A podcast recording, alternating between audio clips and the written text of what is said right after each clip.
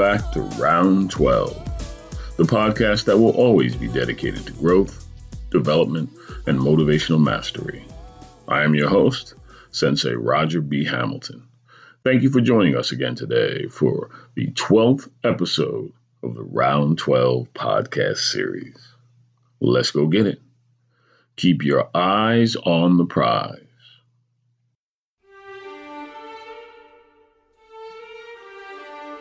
Rise and shine. 6 a.m. and your hand can't make it to the alarm clock before the voices in your head start telling you that it's too early, too dark, and too cold to get out of bed. Aching muscles lie still in rebellion, pretending not to hear your brain commanding them to move. A legion of voices are shouting their unanimous permission for you to hit the snooze button and go back to dreamland. But you didn't ask their opinion. The voice you've chosen to listen to is one of defiance. A voice that says there was a reason you set that alarm in the first place. So sit up, put your feet on the floor, and don't look back because we've got work to do. Welcome to the grind. For what is each day but a series of conflicts between the right way and the easy way? 10,000 streams fan out like a river delta before you, each one promising the path of least resistance. Thing is, you're headed upstream. And when you make that choice, when you decide to turn your back on what's comfortable and safe and what some would call common sense, well, that's day one. From there, it only gets tougher. So just make sure this is something you want, because the easy way out will always be there, ready to wash you away. All you have to do is pick up your feet.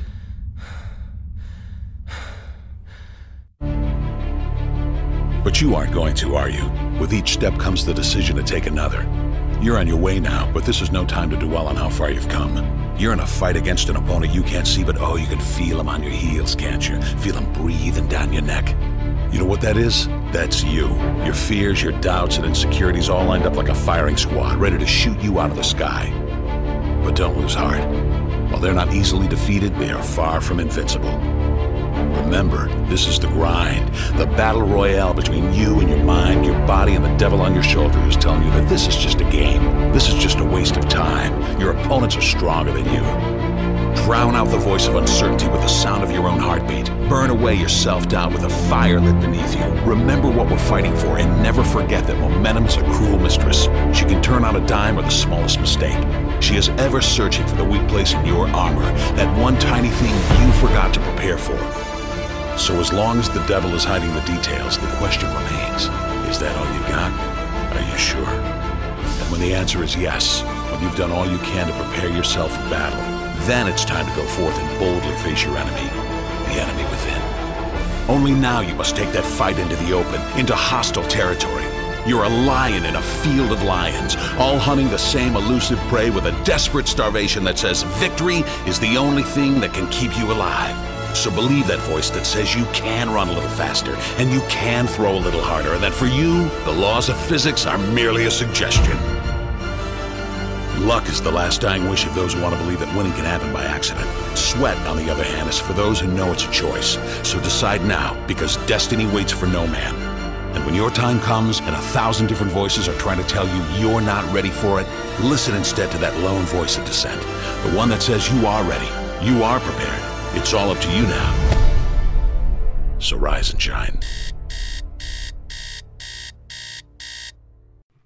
Just a word about resilience. Resilience is the process of adapting well in the face of adversity, trauma, tragedy, threats, or significant sources of stress, such as family and relationship problems, serious health problems, or workplace and financial stressors.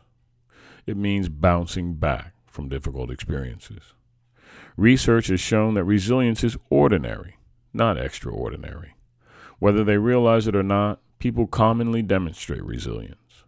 One example is the response of many Americans to the horrible September 11, 2001 terrorist attacks and various individuals' amazing efforts to rebuild their lives.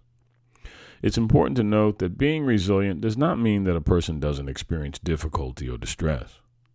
Emotional pain and sadness are common in people who have suffered major adversity or trauma in their lives. In fact, the road to resilience is likely to involve considerable emotional distress. However, resilience is not a trait that people either have or do not have. It involves behaviors, thoughts, and actions that can be learned and developed in anyone. Winter was over, and New Jersey was on the threshold of summer. I had spent about three quarters of the year being probed, poked, injected, and confined.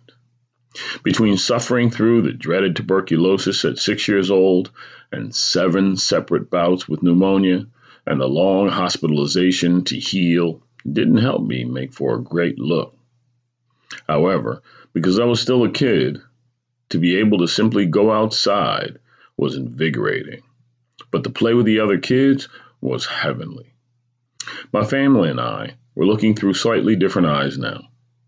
Though my mother was pregnant again, and the baby was due in December, we had made our way into the housing project that every black family in the area seemed to want to live in. Low rent, based on what you could afford, and some tiny new level of hope.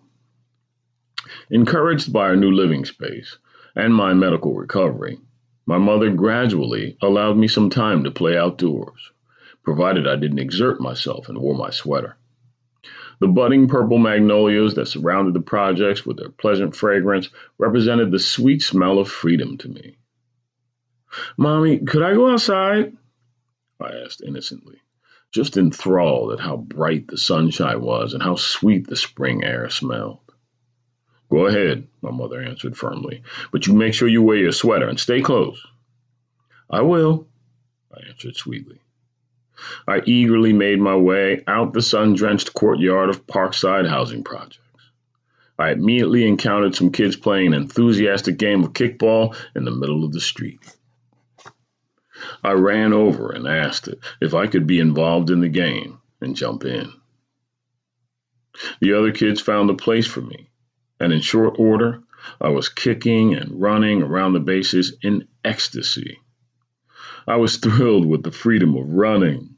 For the first time in a great while, I laughed out loud with the other kids as we competed fiercely for kickball bragging rights. Tiny beads of perspiration began to form on my forehead.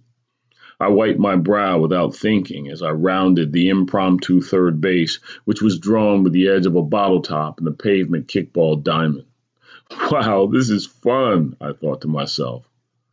Soon my hot face was speckled with bubble sized beads of sweat, and, and my warm neck became damp from the sweat that was now pouring steadily from all over my body. Instinctively, I snatched my arms through the sleeves of my sweater and tossed the burgundy wool pullover casually on the warm ground. My eyes glazed over with excitement. I dashed back to the game. Suddenly, in mid motion, I realized that I had done just what my mother told me not to do. I had taken off my sweater. I knew I would surely be murdered or worse if my mom found out. I quickly made an about face and plucked my crumpled sweater from the ground. I twirled in an investigative half circle, searching for somewhere to hang the nuisance of a sweater. Suddenly, I spotted a large bush with small, dark green pointed leaves, red berry shaped flowers, and long brown needle sharp thorns. I ran several steps to the convenient shrubbery and anxiously grabbed my sweater by the collar. I chose a protruding limb which was sticking out just enough to suit my needs. I hung the small sweater on the springy branch and ran back to the game. It was my turn to kick, and I eagerly approached home plate. The young pitcher rolled the burgundy rubber ball toward my foot. I swung my leg behind me and kicked the ball high into the air. I was strong for my size. You could see and hear the hollow thump as the ball landed on the hard concrete. I ran speedily past first base, then cautiously slammed on brakes at second. Safe. The adolescent outfielder threw the huge ball back into play. I waited purposely on second base. My teammate stepped, stepped up to take his turn to kick. Once again, the pitcher rolled the ball.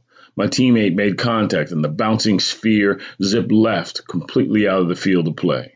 Foul! In an instant, my eyes followed the bouncing ball. I spied the bush where I had hung the sweater. My clean garment had fallen from its impromptu hanger. Time out! I yelled, as I slowly removed my foot from second base. I rushed toward the shrubbery. I reached down and grabbed my sweater, then began brushing and flicking it to hide any evidence that I'd removed it. I'm hot, I reasoned. I have to take this off. Once again, I held the sweater by its collar and hung it from the branch. My playmate waited patiently for me to return to the action. Once more, I ran back to the game. I found my place at second base, and finally, my teammate kicked the ball hard enough to bring me home. What a joy to add another run to my delighted team score. We cheered and slapped hands and smiled. While celebrating with my team at home plate, I noticed my sweater from the corner of my eye. It had fallen again. Determined, I ran from the celebration. This time I hung the sweater, but I stubbornly stood hovering over it, watching it droop from the weak branch. Suddenly, the sweater dropped to the ground and the limp branch snapped upward, forcing one of the long, sharp thorns into my open eye. Ouch! I responded calmly to the sharp spike.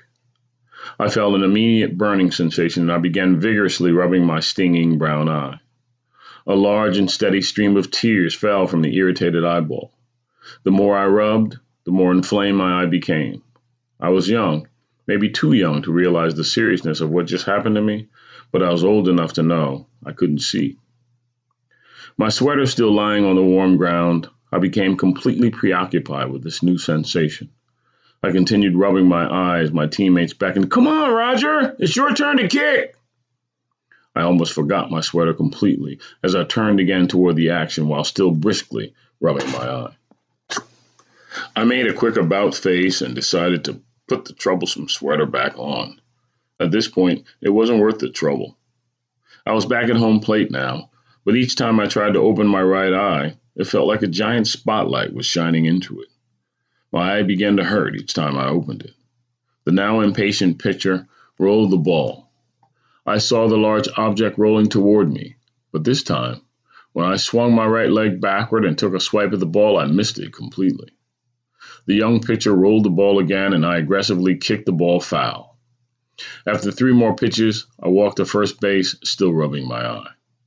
My teammate kicked a fly, which somebody caught. Three outs. I took the field with the others. The tears drained steadily from my eye. After, after several more unsteady innings, the game was over and my team had won.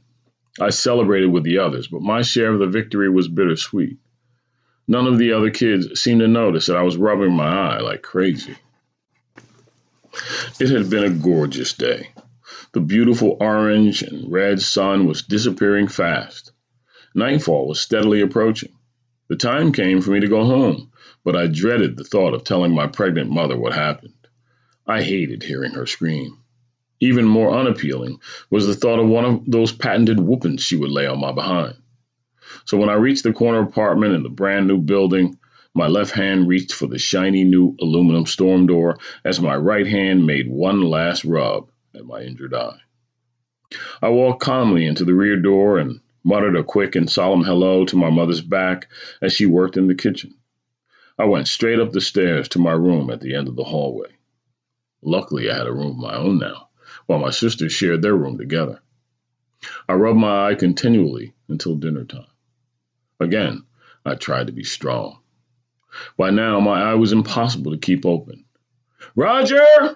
My mother called from the bottom of the stairs. Wash your hands and get ready to eat. I washed my hands as instructed and prepared to sit at the table with my family.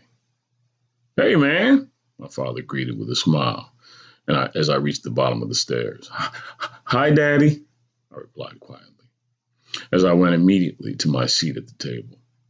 My head was tilted toward the floor. My eye was swollen now. My two sisters took their place at the table filled with fried chicken, green beans, cornbread, mashed potatoes, and gravy. My father sat down at the head of the table, and my mother, still standing, began pouring fresh, extra sweet iced tea into everyone's glass. She filled all the glasses and sat down to say grace. God, we thank you for this food we're about to receive and its nourishment to our bodies. For Christ's sake, a resounding Amen echoed around the table. I was the first to begin eating. If I could get through dinner without raising my head, maybe I could escape. Surely the next day my eye would be fine. I began wolfing down my food like I was on a mission. Soon my mouth was stuffed full on both sides until my cheeks poked out like a squirrel collecting nuts. Boy, why are you eating so fast? My mother barked. Mm-hmm, I replied with my mouth completely full. My head was still facing downward toward the table. Well, slow down, my mother snapped. I began chewing snail slow. Now my mother was staring at me. My tiny sisters were humming and toying with their food, engrossed in the pleasure of their meal. My mother was still staring at me. Boy, what's wrong with your eye? She asked sternly. She clanked her fork down on her plate and tilted her head toward me. Nothing, I answered, swallowing a large, painful lump of food. Boy, your eye is swollen. Don't tell me nothing. What happened to you? My mother's eyes were wide with passion. I don't know, I answered quietly, with my good left eye stretched wide with sincerity. My mother offered a heavy sigh as she rose from the table. She walked toward me and took my chin gently in her hand. I tried to resist and she jerked my head up again. Hold your head up here, boy! She stopped. My mother made an exasperated sucking sound as she forced open my swollen eye. Ow! I moaned out loud. Shut up, boy. Let me look at this eye. My eye was blood red and watery. My mother asked again, Roger, what happened to your eye? I don't know. I whined again, almost crying. Now my father had rested his fork and was staring at me too. Finish eating, my mother snapped. You're going to the emergency room. No, mommy, I pleaded. Don't you talk back to me, my mother yelled. You just eat that food so we can go. As if in response to my mother's instructions to me, my father and sisters picked up their forks simultaneously. I was worried. Not that hospital again, I thought. I hate that place. The more I tried to stall, the faster time moved. Before I could prepare myself for the hospital and its alarming sights and sounds, I found myself walking through those large double doors again. My eye was hurting by now. My mother, ever vigilant, sat me down on the first available seat. Now you sit right here and don't you move until I get back. Yes, ma'am. I looked innocently up at my mother from behind my good eye, while my injured eye remained shut. The hard wooden chair with cool and was cool and stiff under my behind. I began turning my head left and right in all directions, trying to see as much as I could with the vision on only one side of my head. My mother turned and quickly walked toward the stern looking, grandmotherly white nurse who was sitting at her small desk only a few feet away. I could see my mother begin talking to this expressionless Caucasian woman and somehow knew I was in for trouble. Though I had seen my mother in her candy striped uniform before, and it never bothered me. But somehow this nurse seemed so official and scary. I sat perfectly straight and still. As I watched the variety of people moving about in the semi crowded emergency room, suddenly the heavy emergency room doors flung open, and two uniformed men pushing a man lying on a stretcher rushed past me. I could see a large patch of red liquid oozing through the white sheet that covered the apparently unconscious man. Ooh, that man is bleeding, I thought. All at once, I imagined the middle aged black man as the victim of a stabbing or maybe a gunshot. Suddenly, I became very antsy. My mother turned away from the nurse's desk and began walking briskly toward me. My eye was as big as a tennis ball by now. My mother noticed I was fidgeting in my chair. She popped down in the chair next to me. Boy, sit still. We ain't going nowhere. In my last ditch effort, I decided to come clean. My mother sat on my right, so I turned my head completely around. I could see her with my good left eye. With my eyes stretched wide open, I began telling my mother about the accident. See, mommy, when I was outside playing, my, my sweater got real hot and I only took it off for a minute, but didn't I tell you not to take that sweater off? She barked. Yes, uh, I mumbled. But when I was playing kickball, then when, when I was trying to hang it up, I, I got a sticker in my eye and I announced. A sticker?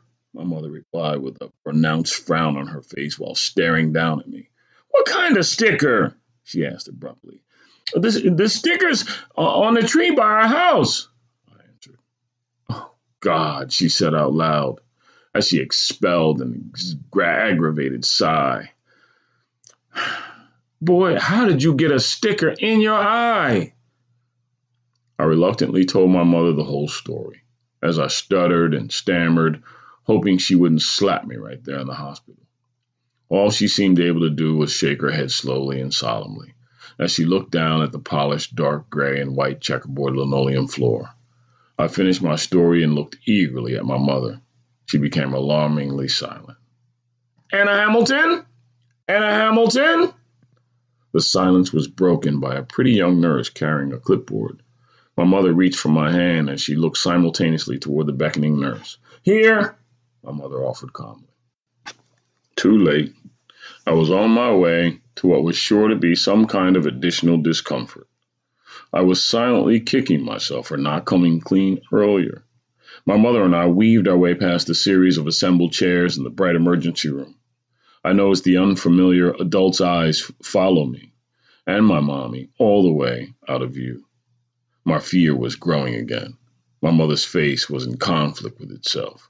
She was half smiling and half frowning as she provided the nurse with the information I had just given her about the sticker. I was still looking around in anticipation of a shot or some kind of additional pain. I always noticed that when I came to these places that the only personnel I ever saw were white. It seemed contradictory to the stories and cautious messages I'd heard and always heard from my people.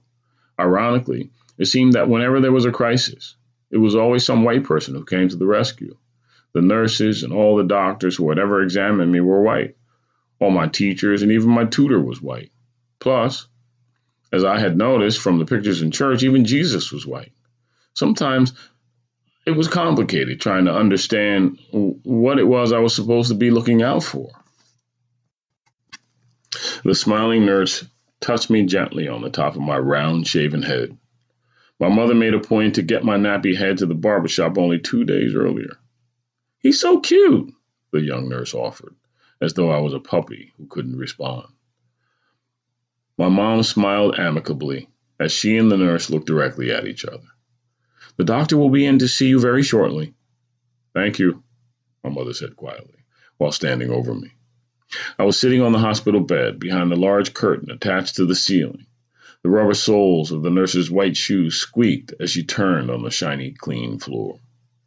My pregnant mother peered at me as if to say, Boy, you sure caused me a lot of trouble.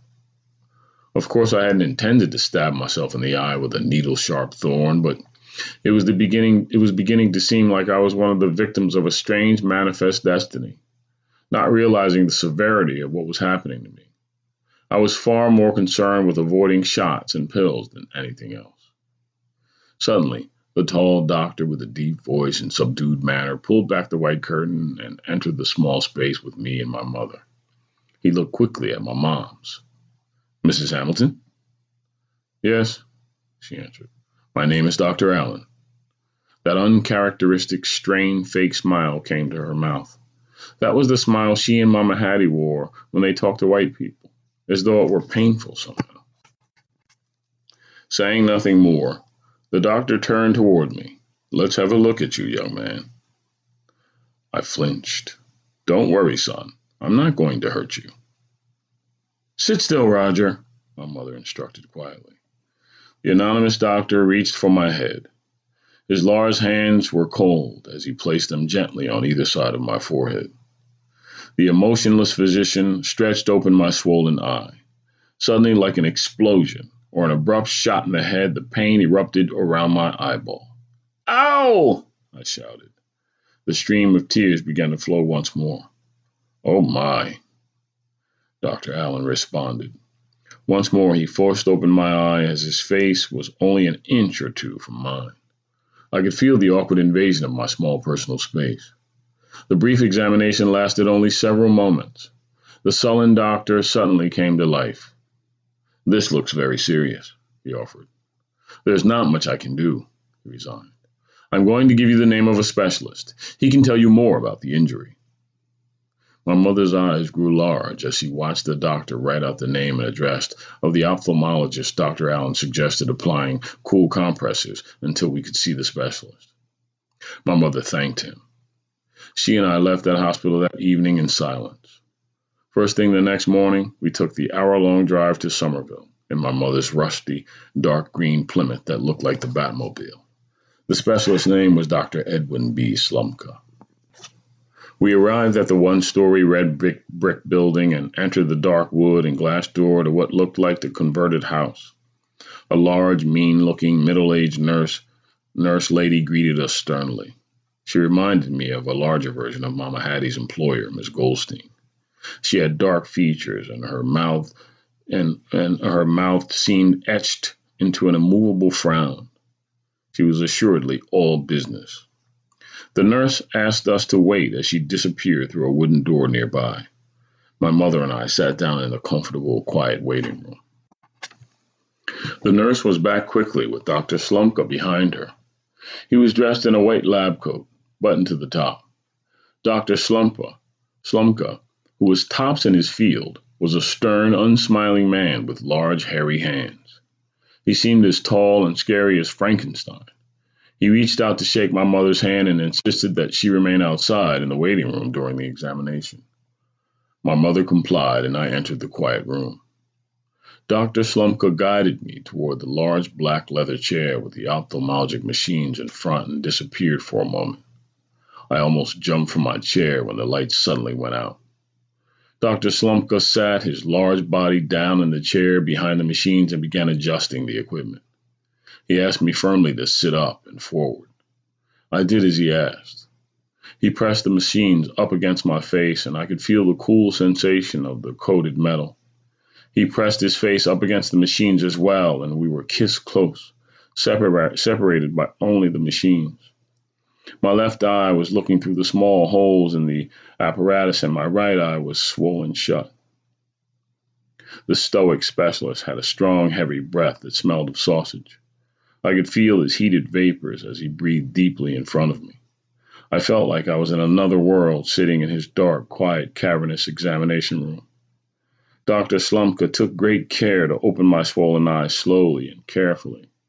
Once again, it began to tear but the pain seemed more tolerable now.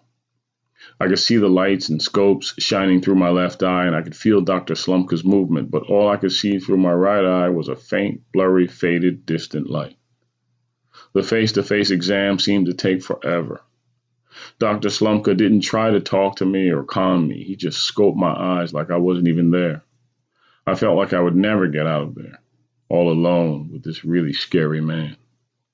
Finally, the tedious and painful exam was concluded. Relieved, I joined my mother in the waiting room. In a matter of moments, we were both escorted into Dr. Slumka's private office. My mother and I sat down in front of the large oak desk in the plush adorned office. The quiet was alarming. Dr. Slumka entered shortly from the rear door. He dropped his large, heavy frame into the shiny burgundy rolled and pleated leather chair behind his desk he offered an extended sigh. Mrs. Hamilton?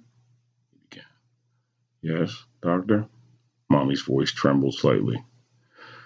Your son has a very serious eye injury. I'm not certain he will ever be in a position to see from it again. Oh, no, my mother replied, almost crying. He sustained a puncture to the pupil which is a very important part of the eye. We must get him to the hospital immediately. I can't promise anything right now, but we need to put him under observation right away. It will certainly be somewhat uncomfortable for him as he looked toward me, squirming like I was on pins and needles. But if we can do anything for him at all, he must be admitted immediately. Suddenly, an ominous blanket of silence covered the room. Imaginary ghosts began to dance around Dr. Slumka's office, and the only person who could see them was me. I was frightened. I was on my way back to the hospital, whether I liked it or not. I knew better than to complain this time. Somehow I knew that vision was a serious matter. At that very moment, I began to see the world from a uniquely different vantage point. I realized in an instant that the troubled vision I had while trying to finish the game of kickball would be small by comparison. No matter what the doctor said or didn't say, I knew that there would be some difficult days and nights ahead. Mommy and I left Dr. Slumka's office and began the short drive to Somerville Hospital in an apparent state of shock. I sat stiff in the passenger seat of an old wing Plymouth. My pregnant mother was silent. I was looking at the trees and the budding flowers, stretching my eye open with wonder. I knew that this opportunity to look around me would soon be compromised. We reached the hospital, and my mother carefully parked the huge late model car that Daddy brought. Still quiet, we both walked inside. Dr. Slumka had already arrived. The hospital staff reacted with the kind of emergency that resembled a bleeding trauma victim. I was instantly whisked away. I found myself taking my last look through one eye at what felt like all day and night of Dr. Slumka and his support staff hovering over me. They packed both my eyes with a gooey ophthalmologic ointment and slowly bandaged them shut. I was back in the hospital all right, but this time I was completely blind. I felt remarkably calm as I lay there in that strange, dark environment. Once I could have seen the assortment of scary things coming at me. Now, everything looked the same. Now, with no vision, I noticed, noticed that sounds took on a bright new clarity. I could hear everything moving around me, and I sensed when someone was near. Even the sound of silence began to offer its own kind of message. I remained in Somerville Hospital for about two weeks. Most of the time, my eyes were bandaged shut. When it was all over and I could stand up and walk away, my right eyelid still hung low, like a half open window shade. The vision, which I had always taken for granted, was snowy like distortion on a television screen. Images were unrecognizably blurry at best, and the light seemed to hurt my eyes. Worst of all, my injured eye now affected my good eye. It seemed to demand extra attention from my brain as a compensation for its trouble. My right eye had now become my body's new problem. I was declared legally and permanently blind in one eye. While lying there in suspense, with my eyes bandaged shut, I had learned what it felt like to be completely blind, so in a real way, I felt lucky. It didn't take much to realize that for the rest of my life would seem like an awfully long time. Half of my body's view would be dark, like a shiny new car with only one working headlight.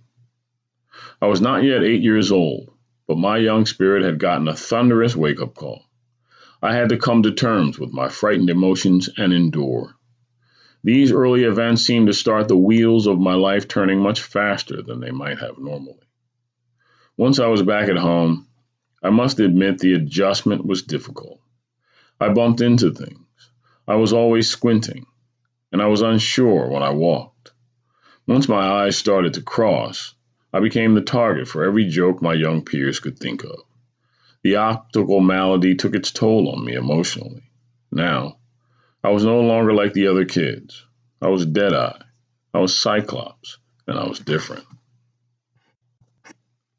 Summer came and went, I was forced to repeat my second grade school year due to prolonged absences. The next September, I geared up for an uneasy time. Surprisingly, I endured the constant ridicule of my young friends and achieved good grades that year. In spite of everything, I just wanted to be a normal kid, and I was going about the business of doing just that. Commitment to excellence. Quality is never an accident. It is always the result of high intention, sincere effort, intelligent direction, and skillful execution. It represents the wise choice of many alternatives. Will Foster. It should be noted that the term commitment to excellence is one of the registered trademarks of the multiple Super Bowl champion Oakland Raiders NFL football team. Demanding more of yourself than others do seems to be an important ingredient in the formula that defines effective accomplishment. I love how this phrase conjures up a picture of doing your best.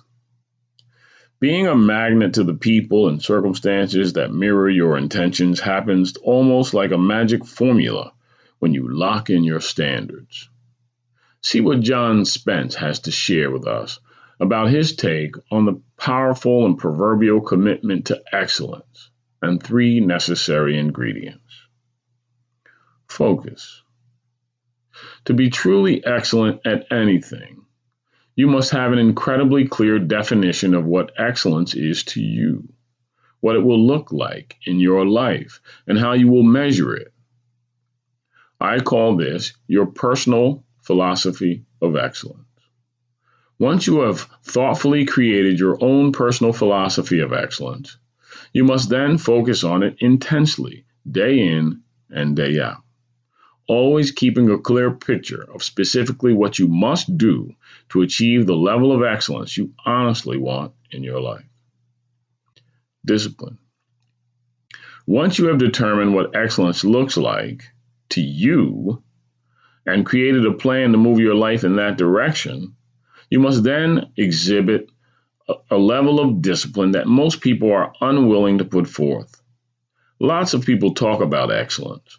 Many say they want to be more effective, successful, happier, more joyful, but is the rare person who applies consistent discipline in order to turn their plan into reality. Action. The amount of success you achieve in your life is directly proportional to the amount of action you apply to staying disciplined around your personal philosophy of excellence. Not quite clear on what excellence and success, and success looks like to you? Or you know exactly what you want, but you're not very disciplined about pursuing it? Or perhaps you really understand what level of excellence you want to achieve and you're very disciplined, but you just don't apply much action to your philosophy? The outcome is mediocrity. And we have a saying in my in my firm. The minute you start accepting mediocrity in your life, you become a magnet for mediocrity in your life. The truth is, the process to achieve excellence is not that complicated if you simply apply focus, discipline, and massive action. Of course, the same could be said for winning an Olympic gold medal in the 100 yard dash. Run really fast, faster than everyone else. Look how recurring these points of interest and direction are. It seems that the basic principles and guidelines are similar in every leadership environment. It almost seems that if you just stay the course and remain disciplined, you'll get there. I think, however, it's important to know that pursuing excellence does not mean you find perfection. This translates to the fact that mistakes will happen maybe even giant, goofy, I can't believe I did that ridiculous, dumb mistakes. Maybe mistakes from other people will affect your perfectly executed course. Maybe large thorns will be placed on a large tree in front of your home, except for except for no reason but that the architect decided he wanted a mean bush to watch over the community property. No matter how you look at it, we human beings will drop the ball sometime. We will fall down and skin our knees and hit our heads and break stuff. But the best advice is expressed very directly in the Japanese proverb fall down seven times, stand up eight. In an effort to always keep moving and moving forward, I remember teaching myself to jump rope so that I could accomplish 1,000, then 2,000, then 3,000, all the way to 10,000 turns of the rope in one session. It should be noted that I've only done that 10,000 turns four times in my career. However, I've done 2,000 turns many hundreds of times, most at the end of a workout. I've done 3,000 turns almost as many times 5,000 turns and 7,000 turns have been visited quite a few times as well. The point is, is that when I started, I could not do 100 turns without missing. That became my new goal. Every time I miss, I return to one and start all over. Then 200 turns without missing, and then 300. The point here, so eloquently stated by Aristotle, is that quality is not an act, it is a habit. From another perspective, the hugely popular kids movie Finding Nemo about a father searching for his son and the challenges he encountered. I often remember one unique character named Dory. When fear and danger and challenge approached, Dory would chant gleefully, Just keep swimming, just keep swimming. So when all else fails, I encourage you to just keep swimming. Thank you for checking in with us again today for today's round 12. May you live as long as you want and never want as long as you live. May the worst days of your future be like the best days of your past. And may you continue to answer life's bell every time. Until we meet again, time.